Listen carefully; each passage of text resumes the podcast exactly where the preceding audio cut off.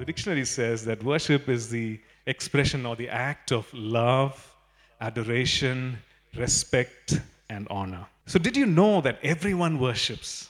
Everyone.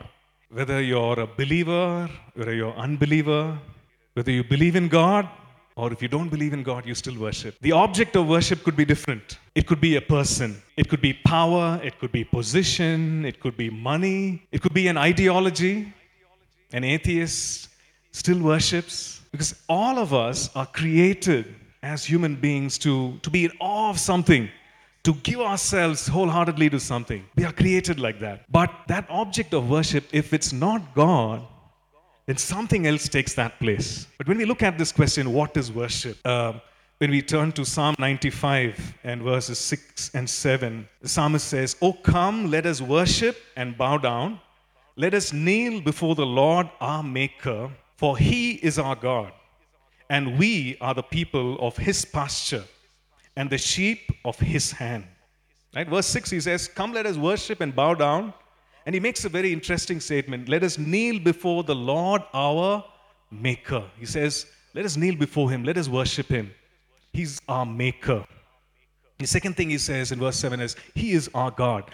So the first thing we see is that worship is actually a recognition of who God is. Psalm 5 and verse 7, he says, "As for me, I will come into your house.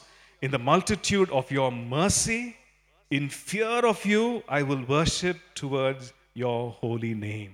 So when we come into church, Psalm is saying, when I step into church, I come with that fear of God. I come with that reverence. Worship is reverence for God. Worship is also communion with God. So recognition, reverence, and thirdly, communion. Now, communion is sharing or exchanging of intimate thoughts and innermost feelings. And fourthly, worship is our heartfelt response to an encounter. We encounter God in the pages of Scripture. We encounter God with worship, in worship.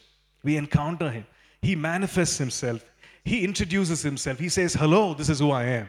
And worship is our response to that encounter. The Lord Jesus says is that the true worshippers will worship in spirit and truth. So what does it mean in spirit? It means that our spirit, our innermost being, our core of our being, with our whole heart, we are supposed to worship. The true worshipper worships in spirit. It's not a half-hearted worship. It's something which is wholehearted. And the second thing he says is who will worship in truth. So there's no pretense. There's no hypocrisy. There's no pretending. There's no putting on an act. But it's in truth. Truth is also according to the Word.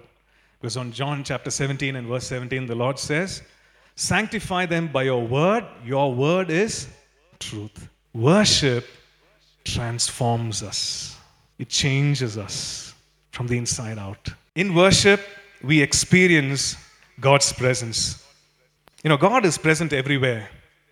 But in worship, we become aware or sensitive to the presence of God, and we experience the presence of God. God promises degrees of His presence, right? God is omnipresent. He's present everywhere. But He also says that where two or three are gathered, I'm there in your midst. In worship, the Lord empowers us to rule and reign. We have, as believers, as new creations, our identity is that of kings and priests. Sometimes I don't feel like worshiping. There are days when I feel like this is the day the Lord has made, and there are times when, it's like I hope the sun sets. From the rising of the sun to the going down. I wish I could see the going down, right? So sometimes we have that impression that worship is a happy, clappy time. And only when things are, happy and nice, I can worship. But again, when we look into the Word, we see that that's not the case. That's not the case. Yes, worship is celebration. But worship is also, all those things, recognition of who God is and reverence for God in those difficult times. The psalm is in Psalm 34 and verse 1. He says, "I will bless the Lord at all times. His praise will continually be in my mouth." Does that challenge you?